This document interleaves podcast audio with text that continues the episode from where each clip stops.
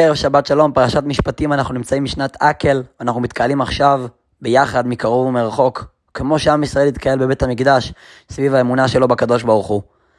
כשאנחנו מסתכלים שנייה על הפרשה שלנו, אנחנו רואים את, הפרש, את הפרשה הכי מיותרת לכאורה בעולם.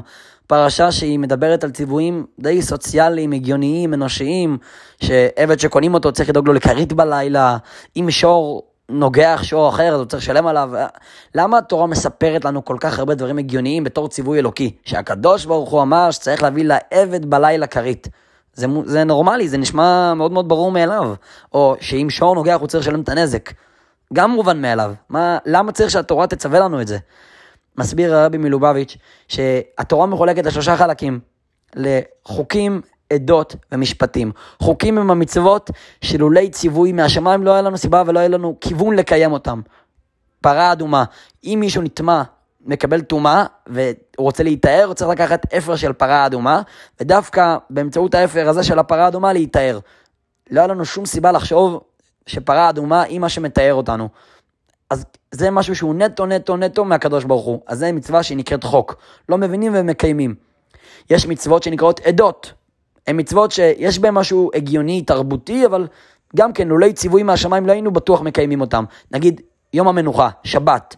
מאוד הגיוני שבן אדם יום אחד בשבוע לא יעבוד וינוח, אבל האם היינו בוחרים דווקא את שבת, דווקא עושים סעודות משפחתיות, או דווקא מדליקים נר שבת? לא, אבל זו מצווה שאפשר להבין אותה. אבל לא בטוח שהיינו מקיימים אותה, זה עדות. יש מצוות שלנו, בפרשה שלנו, אנחנו, זה השם של הפרשה, משפטים.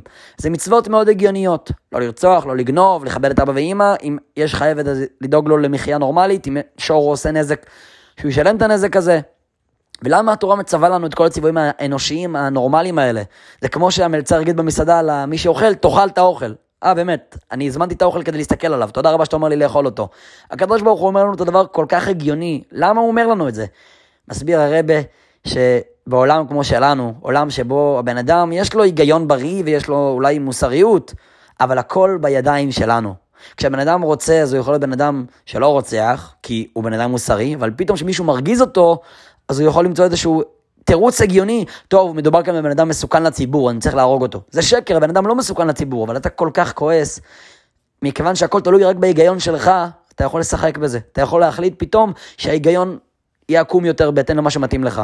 כשאתה נותן צדקה, או מכבד את אבא ואימא שלך, או מתנהל בעולם בצורה של על פי ההיגיון והלב שלך, זה בידיים שלך, אתה יכול לעוות את זה.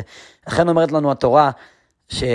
גם במשפטים, גם בדברים ההגיוניים, צריך לדעת לקיים את זה כי הקדוש ברוך הוא אמר, כי, כי השם ציווה עליך.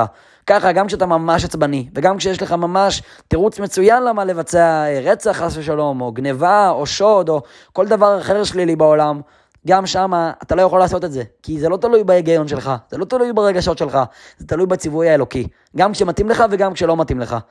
כשאנחנו נהיה ממושמעים לציווי האלוקי ונזכור שיש מי שאמר והיה עולם, העולם הזה הוא בידיו של הקדוש ברוך הוא, הקדוש ברוך הוא מנהל אותו, ומי שמקיים את רצון השם ומי שצמוד לקדוש ברוך הוא, רואה את השפע ואת הברכה שלו. העולם כולו, אנחנו נרגיש הרבה יותר טוב, והעולם כולו יהיה במצב שהוא כבר יוכל לקבל בקרוב ממש את הגאולה האמיתית והשלמה. שבת שלום לכולם, משיח נאו.